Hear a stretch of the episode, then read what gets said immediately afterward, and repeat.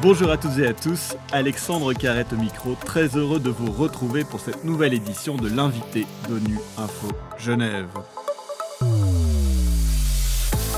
Aujourd'hui, on se penche sur la situation des droits de l'homme en République démocratique du Congo à l'occasion de la présentation du rapport final d'une équipe d'experts devant le Conseil des droits de l'homme cette semaine. Le plus grand pays d'Afrique subsaharienne est toujours confronté à de multiples défis avec son lot de conflits et l'insécurité qui en résulte, ainsi que l'exploitation illégale de ses ressources.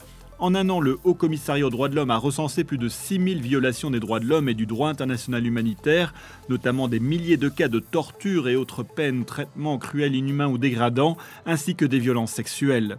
Principaux responsables, les groupes armés et dans une moindre mesure les forces armées de la République démocratique du Congo et la police nationale congolaise.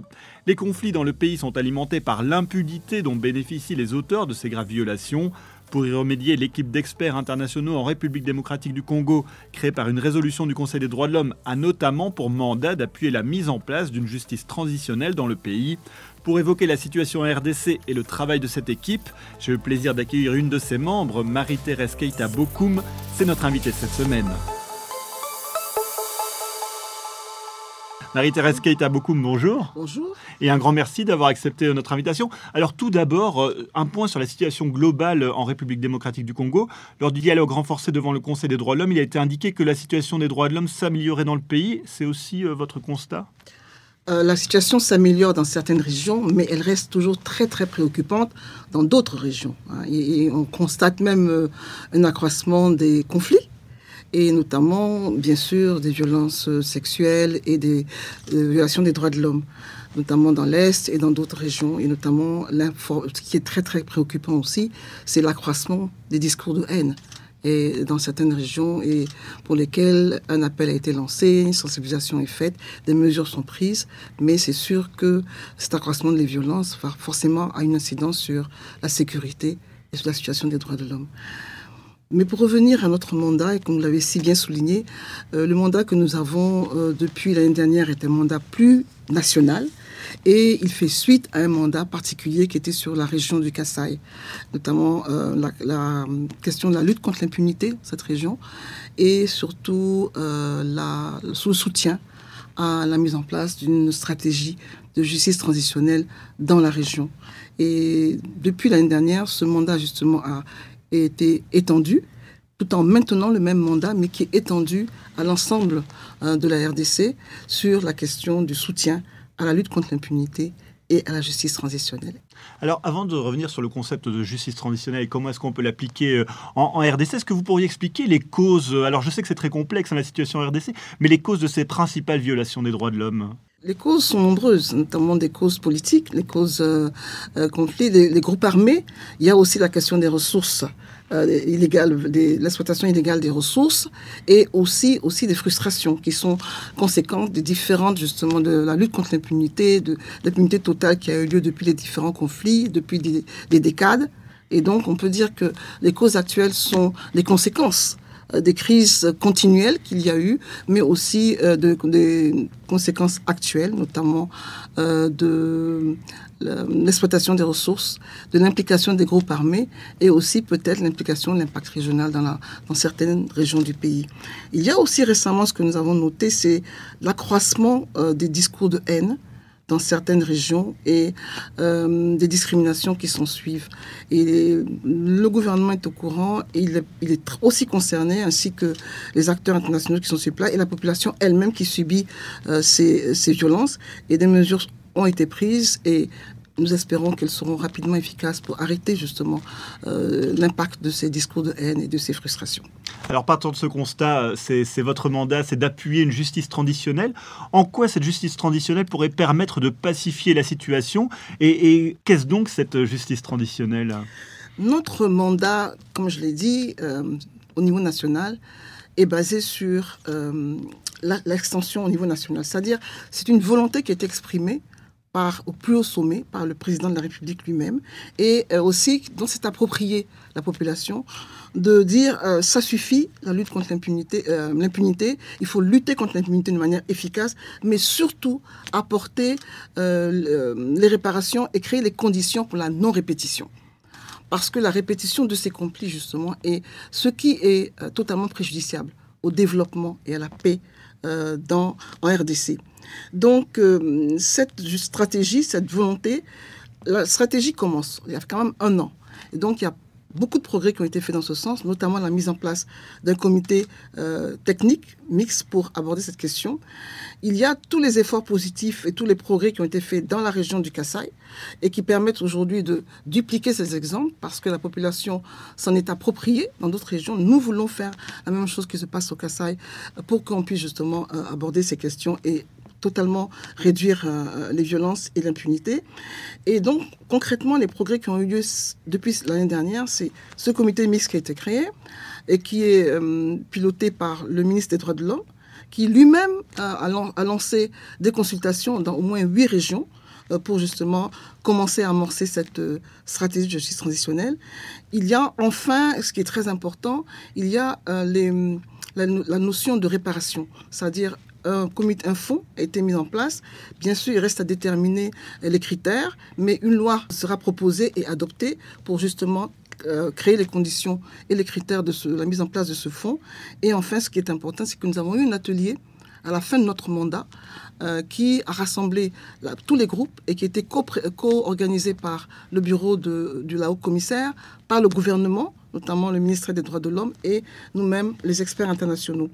Et cet atelier a réfléchi sur la nécessité, justement, euh, qui est de cette justice transitionnelle comme élément qui rassemble finalement tout un arsenal d'éléments juridiques et non juridiques pour aboutir à quoi? Pour aboutir à la non-répétition et à la réconciliation, qui permettrait une stabilité politique, une meilleure protection de la sécurité et en même temps un meilleur développement.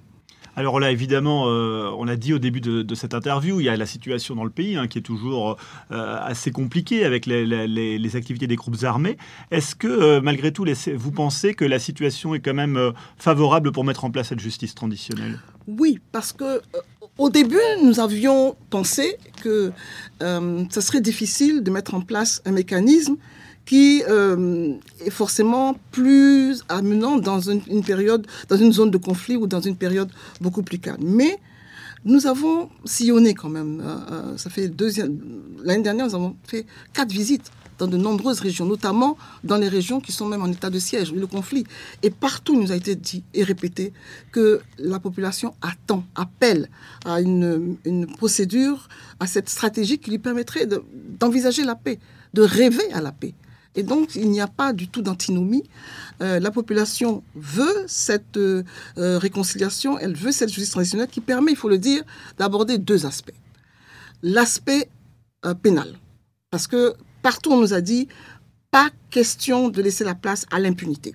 Nous voulons la justice, nous voulons lutter, nous voulons un accroissement, nous voulons une efficacité de la lutte contre l'impunité. Mais en même temps aussi, d'associer à cette lutte contre l'impunité, à cette justice pénale, d'associer des éléments de justice non judiciaire, et notamment euh, les réparations, notamment euh, les le développement entier, le désarmement, et euh, les réformes qui permettent justement d'aller à la paix, les réformes institutionnelles qui permettent la non-répétition, adresser les causes de conflit. Et ce qui est intéressant dans le cadre de la RDC, c'est que ce sera une stratégie qui sera faite par les Congolais et pour les Congolais. Donc, qui tient compte, tiendra compte des besoins et euh, des, des, questions du pays. Parce que la population a assez souffert euh, de l'impunité, assez souffert de l'absence, notamment les femmes, euh, les jeunes, et qui sont pris totalement dans l'engrenage du conflit et qui n'ont pas d'autre avenir que la guerre. Il faudrait vraiment qu'on mette un terme à cela, qu'on les aide à arriver à cela. Et je pense que c'est possible.